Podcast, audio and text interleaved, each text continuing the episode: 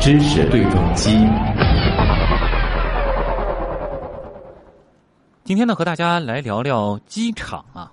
我相信很多朋友想到机场的跑道，通常都会觉得，那它一定是笔直的呗。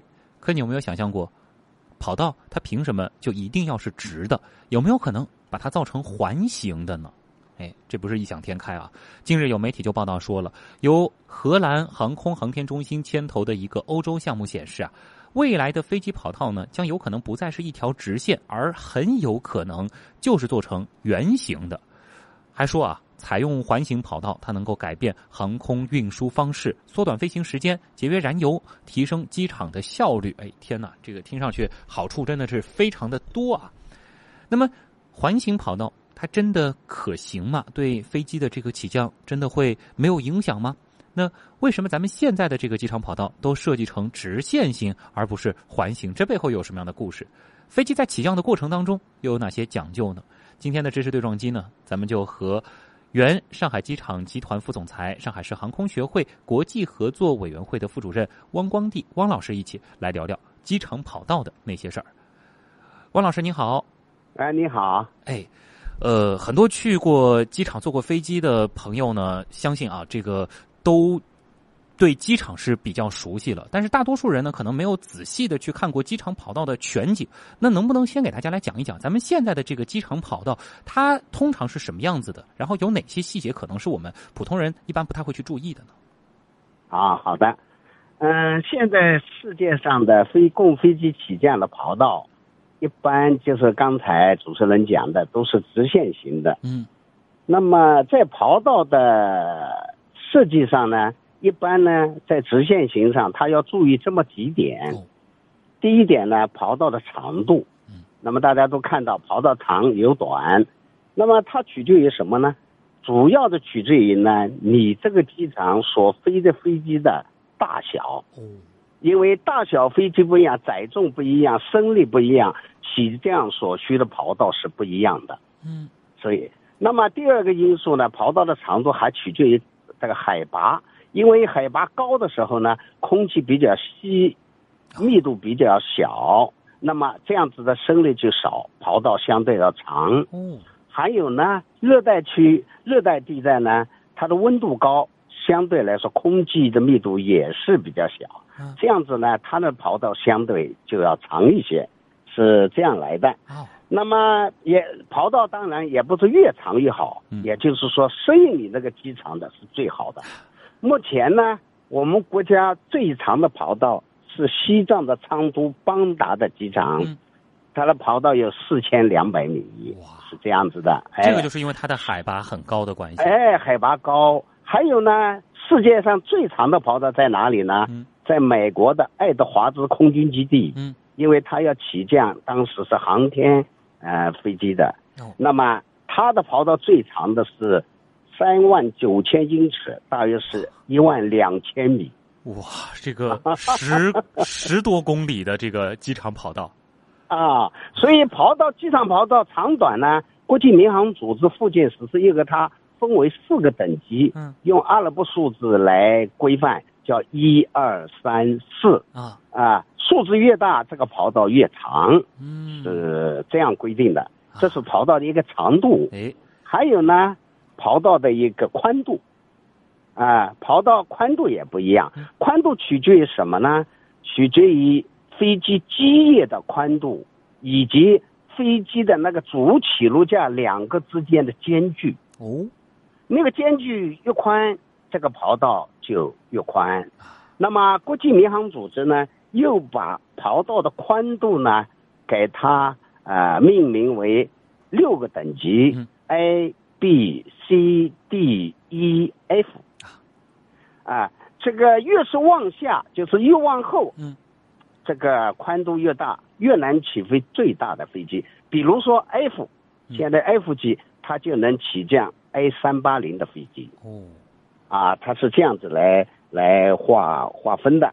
所以我们平时看到跑道，哦，这个跑道像虹桥机场的跑道，三千四百米，它是四一。四一就是说它的长度就是可以很长，对，四一就是它不能起降三八零以外的所有目前的飞机，呃，是因为这样来比它再命名的。宽的是 F 档，啊，哎虹桥机场就不行。对，浦东机场的第一跑道呢，呃，也不行，但第二跑道就可以了。所以，浦东机场的第二跑道是四 F 级的跑道，哦是这样子的。原来是这样啊！这个哎跑道的长度和宽度就有那么多讲究了。哎，嗯还有一个跑道的强度哦，就说你这个跑道能起降什么载重量的飞机，嗯，多重的飞机，哎，你这个跑道的强度就设计成多强。哦，那么国际民航组织为了比较好统一和能够来分别，所以呢，他们也取了一个值嗯，叫 PCN 值，啊，PCN 是英文的缩写，叫机跑道的承受的这个号码叫 number，叫 PCN 值呃多少来命名这个跑道的强度。那么相对应呢，飞机也有一个强度，大小飞机陆地的时候，它对跑道的冲击的强度也是不一样的。哦，那么，所以呢，国际民航组织也把它这个值叫做 ACN 值，A 就 aircraft 是飞机的意思，嗯就飞机也有个值，只有两个值，呃，对应起来，那么才能降落。比如说，哦虹桥机场目前的跑道第一条跑道，它的 PCN 值是七十四，嗯，第二条跑道 PCN 值是一百零四。目前七四七飞机体重四百吨，它有十六个轮子，它的 PCN 值、ICN 值是多少呢？五十五。它小于我的跑道，所以它可以在我的跑道上可以无限制的起飞和降落啊，因为是符合要求的。嗯，但是不是说飞机越大的它的 PCN 值会大，不一定的。嗯呃，你像麦麦道幺幺，你听说过吗、嗯 m d 幺幺的飞机，它的 PCN 值六十，呃，ACN 值有六十八，它比七四七飞机的 ACN 值还要大。所以有的时候七四七飞机可以降落的跑道，它不能降落，哦，因为什么呢？因为 MD 幺幺轮子少，哦。它相对的压压强强就大。嗯。哎，对了，那么也不是说呢，轮子越多越好，嗯。因为还要考虑到建造的工艺、嗯。飞机的权重、重量，还有它，所以呢，它也不是说轮子越越大越好，哦，所以这个强度都要相对应的。但是国际民航组织也有规定嗯，你如果说 ACN 稍微比这个呃跑道的强度 PCN 值大一点点，大百分之五到十，它允许你起降嗯，但是限制你的次数。哎、如果不限制呢，可能会对跑道造成损害，是这样子的。哎，哇，这是真没想到，光光是跑道，其实可能我们在意的是这个长和宽，这个是比较直观，而它的这个强度也有那么多的讲究。对对对对，有讲究，而且，呃，对跑道道面的摩擦系数也有讲究。一般的来说呢，摩擦系数应该呃要适中，也不是太大。嗯，太大呢，就是对这个起降飞机的时候，特别是降落时候，对轮胎的损害比较大。啊，啊，如果是摩擦系数小了呢，那么这个飞飞机容易呃滑得更长，甚至有时候会呃滑出跑道，哦特别是下雨天对，啊，有的下雪天对摩擦系数有特别的重视。嗯，一般我们在下雪天、下雨天都要对摩擦系数进行测量，要符合要求。嗯，如果不符合要求，那么比如说要吹雪、要除冰，对跑道进行这一系列的呃工作，使跑道符合飞机起降的要求。大家下一次在坐飞机的时候，看看这个机场的这个跑道，真的别以为它就是简简单单的水泥地了。是的，是的，是的。啊然后呢，第四个呢要讲的机跑道的布局。哦其实这个问题就是刚才你讲的圆形跑道是有关系的。对，那么一般的跑道布局呢，都是单线的、嗯平行的跑道布局，对，很少用交叉的。过去多一点，为什么呢？嗯过去由于对抗侧风飞机的设计呢，当时的能力不是很强，嗯速度不是很快，自重也不是很重，所以在抗侧风比较差。所以飞机呃机场为了提高起降的效率，嗯，所以呢有的机场就搞了交叉的跑道，啊不光一个大叉跑道。这就是说，这个时候有风了，他就跑另一侧去了。对对对对对，这样如果交叉的跑道不一定跟风向就一定是逆，嗯。但是呃至少不会成为九十度嗯，的这种呃垂直的侧风，对。这样子呢对改善生理是有好处的。啊，啊。那么呃一般现在的飞机呢，这个升力也增加了，嗯，另外呢抗侧风的能力也强了，所以现在一般的机场的布局都是平行的跑道。嗯那么这个平行跑道的方向是什么决定的呢？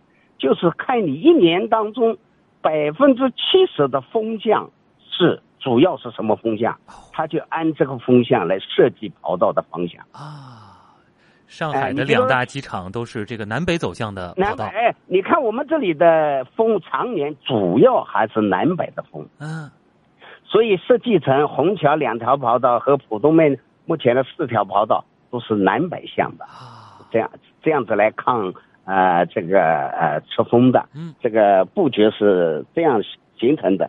那么当然了，跑道呢，光一条跑道它还不能发挥跑道的功能，嗯跑道还有呃滑行道要跟它连接，啊还要飞机的联络道，也就是飞机嗯，呃，你大家都坐过飞机，要进入跑道的时候有联络道，哎，有的时候要进排排队入跑道什么的啊。对，还有呢，飞机落地的时候有个快速处理道。嗯，啊，这个快速处理道是后来各个机场普遍这个采用的，哦它就是对跑道有一个四十五度左右的角度。嗯，当飞机减落地以后，减到一定的速度，就滑出这个呃呃从快速处理道脱离，这样子呢是脱离的速度比较快。嗯目的是为了提高跑道的利用率。哦，马上给别的这个后续的这个起降的飞机腾出场地了。对对对，腾出场地了。啊，所以呢，呃，跑道不光这样，跑道的两头还要有安全带，嗯还有起降带，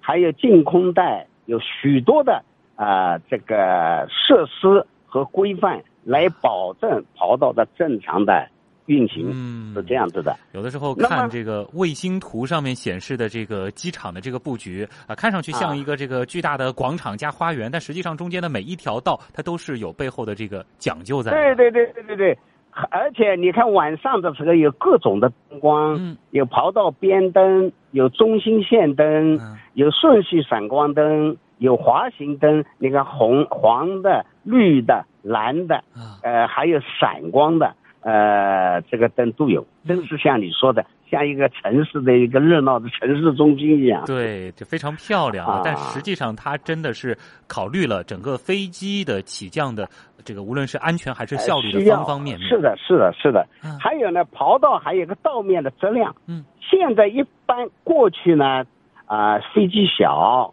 螺旋桨的飞机对跑道的要求不是很这个高嗯。过去还是甚至有泥的、泥土的、土渣的这个跑道哦，过去是这样的。那因为螺旋桨不吸进嗯。这个杂物。那么如果说喷气式的发动机呢，就要吸进杂物，后来就改成水泥的跑道了。嗯。现在目前普遍国际上采用的是两种跑道的道面，一个是呃水泥的跑道，这叫我们讲刚性跑道，嗯还有一个就沥青的跑道，像虹桥机场的第一条跑道就沥青的柏油的，哎我们叫柔性跑道，啊啊啊，两者它各有各的啊优点和好处。嗯一般来说呢，水泥刚性跑道造价比较高，但是它不容易坏。嗯哎，不容易坏。那么，但是呢，从起降飞机的舒适度来讲呢，要比柔性的要差一些。哦，还跟这因为个柔性的它舒适度有关系啊。哎，舒适有关。柔性的跑道呢，呃，沥青的跑道呢，它造价比较低，嗯但是呢，它受温度，比如说夏天，对还有飞机的起降的冲击力，嗯容易把柏油卷起来，就容易损坏。嗯损坏一些。但是柏油的这个沥青的跑道在起降当中，呃，应该说吧，它比刚性的要吸收一部分能量，嗯所以它落地的时候会感到震动相说要少一些。嗯。哎，那么我在这个上海机场工作中呢，我就发现柔性跑道还有一个好处，哦因为它这个沥青是黑的，所以它吸收的热量比较好，嗯。所以一到冬天下雪结冰的时候，它的结冰的程度和这个下雪以后冻结的程度要比刚性的要好一些。哦，对，哎，这个是它的一个这个物理的原理了，比哎较能够这个一定程度的防滑、防结冰这样的一个情况。对对。呃，这里是正在直播当中的新闻实验室啊。此刻我们为大家连线的呢是原上海机场集团的副总裁、上海市航空学会国际合作委员会的副主任汪光地老师，和大家一起来聊聊机场跑道那些事儿。我们进一小段广告，广告之后呢，继续来听听跑道背后的学问。有速度，有态度，有深度，有热点，有焦点，有亮点。听全球热门事，听各界新鲜事。东广新闻台八九九驾车调频，双频独家代理，上海联通广告有限公司，联通八方之音，让品牌震撼发声。投播热线六二五五零八三五六二五五零八三五。欢迎回来，新闻实验室啊！此刻我们连线的是原上海机场集团副总裁、上海市航空学会国际合作委员会副主任汪光地老师，和大家一起来聊聊机场跑道那些事儿。呃，今天为什么会和汪老师来聊机场跑道呢？主要是我们看到了啊，最近有媒体报道说，荷兰的航空航天中心啊，他们正在牵头一个欧洲项目，他们呢是计划啊，把未来的这个机场跑道设计成圆形的。这里呢，其实就想请教一下汪老师了，您觉得这个把跑道做成圆的有没有可能呢？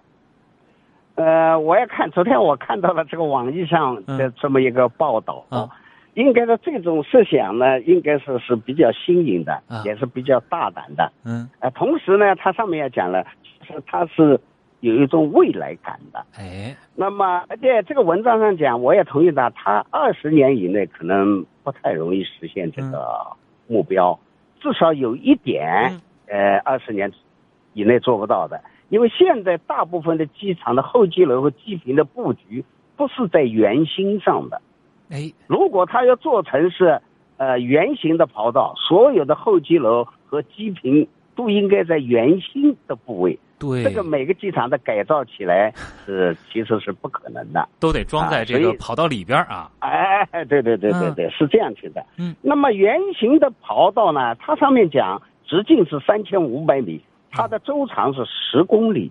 那么从目前来讲呢，还有好多技术上的问题嗯，是要解决的。哦，您分析看他看。，哎，他说是防侧风，主要是可以在任何角度起飞。嗯，实际上呢，现在的防侧风的问题基本上解决的应该差不多了。我刚才讲了，嗯第一，现在的飞机抗抗侧风的能力已经大大的增强了，啊，这是一个。第二个呢，现在每个机场，包括上海，侧风的时间和次数毕竟是不多的。嗯哎，那么如果说仅是为了防止侧风，嗯，呃，来建一个周长十公里的跑道，从技术上、从造价上，我们平时讲的性价比来讲，是不是很啊，很合算的？这个这个要要一般要讲究两者，嗯而且从安全性上来讲，还是呃没有这个把握的。哎，就是说这个它起飞降落的这个动线是一个弧形，这个不知道这个对于飞机是来，说会有什么样的影响？因为嗯它这个弧，它这个周长还这个十公里还不是很长。嗯现在的飞机是直线起飞的，嗯如果十公里的圆形跑道，它就不能直线的起飞，直线不够它的长度。我刚才讲了，对，不够它起飞的长度，那么它就应该像现在的 F 一赛呃停呃赛场一样哦，汽车赛场一样，要方向盘还要架着按照弧形的角度对来起飞。可能会对单侧的这个起落架产生一定的这个压力或者是什么呃，而且对嗯飞行员的驾驶飞机产生一定的难度。啊？呃另外您嗯，您说陆地的时候，按照荷兰这个报道讲，它是设计成有倾斜的，嗯也就是说外圆倾向于圆心。哦那么如果飞行员落地的时候，也要给飞机一个坡度。啊，如果没有坡平行下来有一个轮子先着地，那么这个对轮子飞机的设计又要强调一个强度了，对不对啊？不仅仅是改这个跑道的这个形态本身了，这个还得改飞机性能。两个起落架有十个轮子一起着地，你现在斜的，呃，一个起落架五个轮子着地，它的压强压力是不一样的。嗯，对跑道造成的损害，对起落架本身的强度制造的强度都有新的要求啊，这是不一样的。嗯，还有一个，它对空中的交通指挥也会这个规则要重新制定了。哦，对，你讲起来很容易，说从任何一个点起飞，嗯，但是空中交通管制必须要知道你在哪一个点，是是吧？另外，你这个点不光起飞啊，后面还有落地的飞机，嗯。它定在哪一个点？嗯，对不对？对。那么这个里面每一架飞机所需的跑道不一样，嗯。这个所需的升力也不一样，那么要要确定这个点是比较难的，啊，而且你任意来确定这个点，航空最最重要强调的是安全，嗯，所以这一点上，我觉得也不也是对。呃需要考虑。我也想了一下，就是说像这样子的这个环形跑道，那难道是说是类似于用这个钟面的概念吗？我会说我是从这个 三点到五点，这跑这一段用来降落，然后七点到不九点这一段起飞不是这。个意思啊。啊，他的意思就是为什么叫任意点呢？嗯他就说我可以风向一改，哦我就到可以到那个任意点上，啊可以跟风向可以逆风来起飞，嗯他是这个意思，啊不是固定的哪一个点。他也是风向一转，那么还有一个问题就出现了，风向是一直在变的，嗯那么你这个点也要一直在变。那么对于一个大型机场，像浦东机场现在每天要起降一千多架次飞机，嗯这个点不断的来变哦，不断的来做。另外，你上升的航路又不一样，嗯怎么切入到航路去，都是一个很复杂的问题。啊，对，因为它是圆了，这个上天之后的这个路径和现在相比，就变化会非常因为非常大。飞机的速度实在太快了，嗯稍有损损失就会发生意想不到的重大的问题。嗯，就目前看下来，他的这个设想呃是挺大胆的，而且呢也哎提到了他可能会有一些优势，比如说能够这个缩短时间啊，这个节约燃油啊，更好的利用风向啊对对。但是事实上，其实最大的关键就在于有没有必要去这样做。